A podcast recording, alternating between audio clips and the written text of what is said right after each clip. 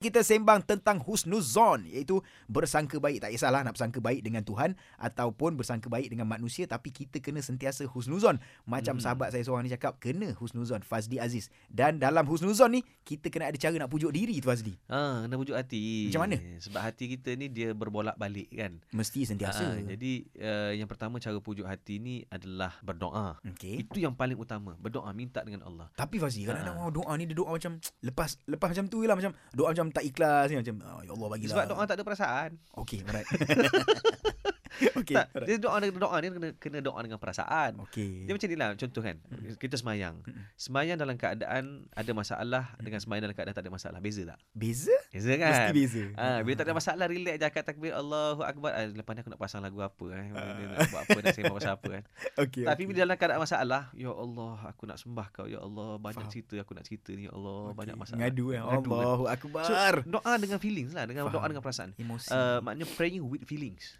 Praying with feelings. Ah. Oh, insya-Allah. Okey. Maknanya berdoa dengan penuh Ha. perasaan sebab kadang-kadang dia betul-betul mengharap rojak kan. Ah, ah, ah. Uh, antara doa yang boleh kita amalkan lah adalah uh, uh, bismillahirrahmanirrahim ya muqallibal qulub Baik. thabbit qulubana Ala ala dinik dinik. Mm, Hmm. Mm-mm. uh, wa ala taatik thabbit qalbi ala dinik wa ala taatik Mm. ya wahai Tuhan yang membolak-balikkan hati kan Okey. Mm. uh, thabbit qalbi S- tetapkanlah hati aku ke atas agamamu Faham. dan ke atas ketaatan kepadamu Masya-Allah. Oh, kena doa sebab Cantik itu, ni itu doa ni utama. Fazli. Walaupun doa Memang ni cantik. pendek tapi cantik. Ah. Pasal apa?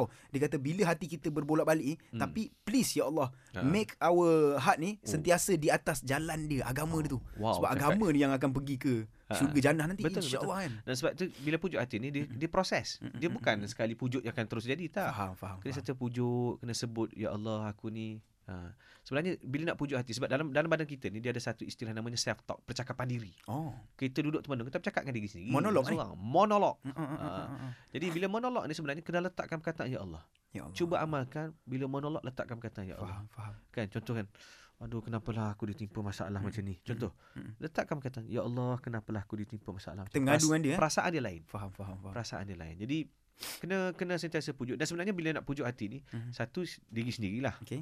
uh, self reflection maknanya kita pujuk uh, berdasarkan kita punya refleksi diri okay. Okey. Mm-hmm. sendirilah. okey. Yang kedua kena ta- kena kawan orang baik-baik. Ma, macam Ahmad kan. Ha, Producer macam kita orang, Ahmad, Ahmad, ha, Anas kan Macam Fazli positif lah. je Saya kan. tak sangat lah. Saya biasa. Allah ah, Anas hebat Anas hebat. Sebab Okey baik Fazli terima kasih banyak perkongsian tu dan jangan lupa amalkan doa ya muqallibal qulub tsabbit qalbi ala dinik insyaallah. Insya insya-Allah. terima kasih Fazli eh. Terima kasih Anas. Assalamualaikum. Waalaikumsalam warahmatullahi.